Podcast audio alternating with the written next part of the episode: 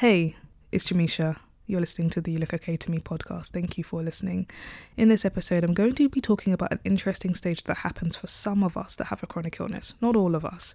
When you have a mild illness, especially like mine, I'm currently living with a mild version of lupus, there comes a stage where, because you're not severe, thankfully, they can't really do much else to help your pain and your fatigue and other symptoms you deal with. So there's a sense of confusion that happens at that point where you kind of have to accept that there's not much else they can do for you. So, in this episode, I talk about that. Hope you enjoy it. So, your doctor finally says to you, I can't help you anymore. How do you process that? You've gone through surgery twice, scans, hip injections, physio, hydrotherapy, where the pool was filled with skin flakes. Yeah, that was a very dark time. More physio, and now we've come to a point where there is not much that can be done. How do you actually deal with that? So, I have a condition, I don't really talk about this one as much as I do with lupus, but it is called bilateral femoroacetabular impingement, or FAI for short. Basically, I have hip pain it's painful to walk a lot of the time. Sometimes I need a walking stick, and I have a very rational fear of turning corners too quickly. And anyone with hip problems knows exactly what I'm talking about. I've been investigating the reason why I'm in pain for a very long time when it comes to my hips. At first, different departments didn't believe I had a hip problem. They said they couldn't see anything in the scan.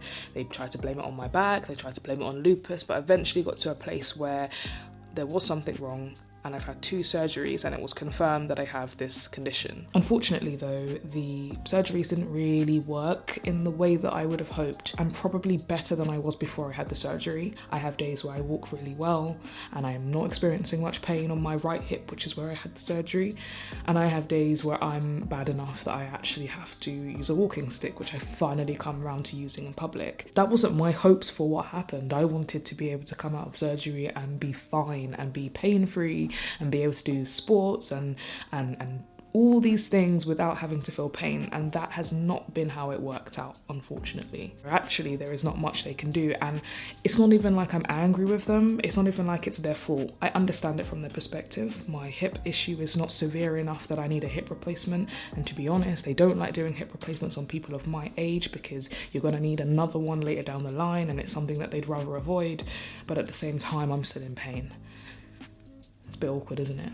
So I just noticed while I was recording this video that I've started breaking out again. So I just thought like I'm just gonna continue this video and do a face mask. I'm using that. So upon realizing that they can't help me, basically, I sort of find myself in a very weird stage. I find myself in between accepting this pain and kind of knowing that I'm probably gonna have this all the time and it may get worse to the point where eventually I'm going to need a hip replacement and I'm just going to have to kind of deal with that concept. But there's also this side of me that doesn't want to accept that. When I was diagnosed with lupus, yes, it was difficult, but I was much more ready to kind of accept that concept of being in pain probably for the rest of my life with lupus because you already know when you're diagnosed that it's a lifelong disease that has no cure.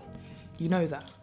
With FAI, with this hip problem, it's not necessarily seen that in the same way. A lot of people I don't know the amount, but a lot of people get better after surgery or hip injections with steroids or physio. I genuinely thought I was going to get better after this surgery. I genuinely thought I was going to be back doing sports all the time. I'm struggling to accept that this might have to be the way it stays. I just, I'm really struggling. My microphone on my other camera just died, so the audio is going to change for a little bit. But yeah, that's sort of where my head is at the moment with it. And I'm glad you listened to me while putting on this ridiculous face mask.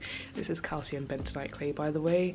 I try to do this every week when I am able to actually look after myself, and it really helps my skin because that little breakout I had on my face is not cute.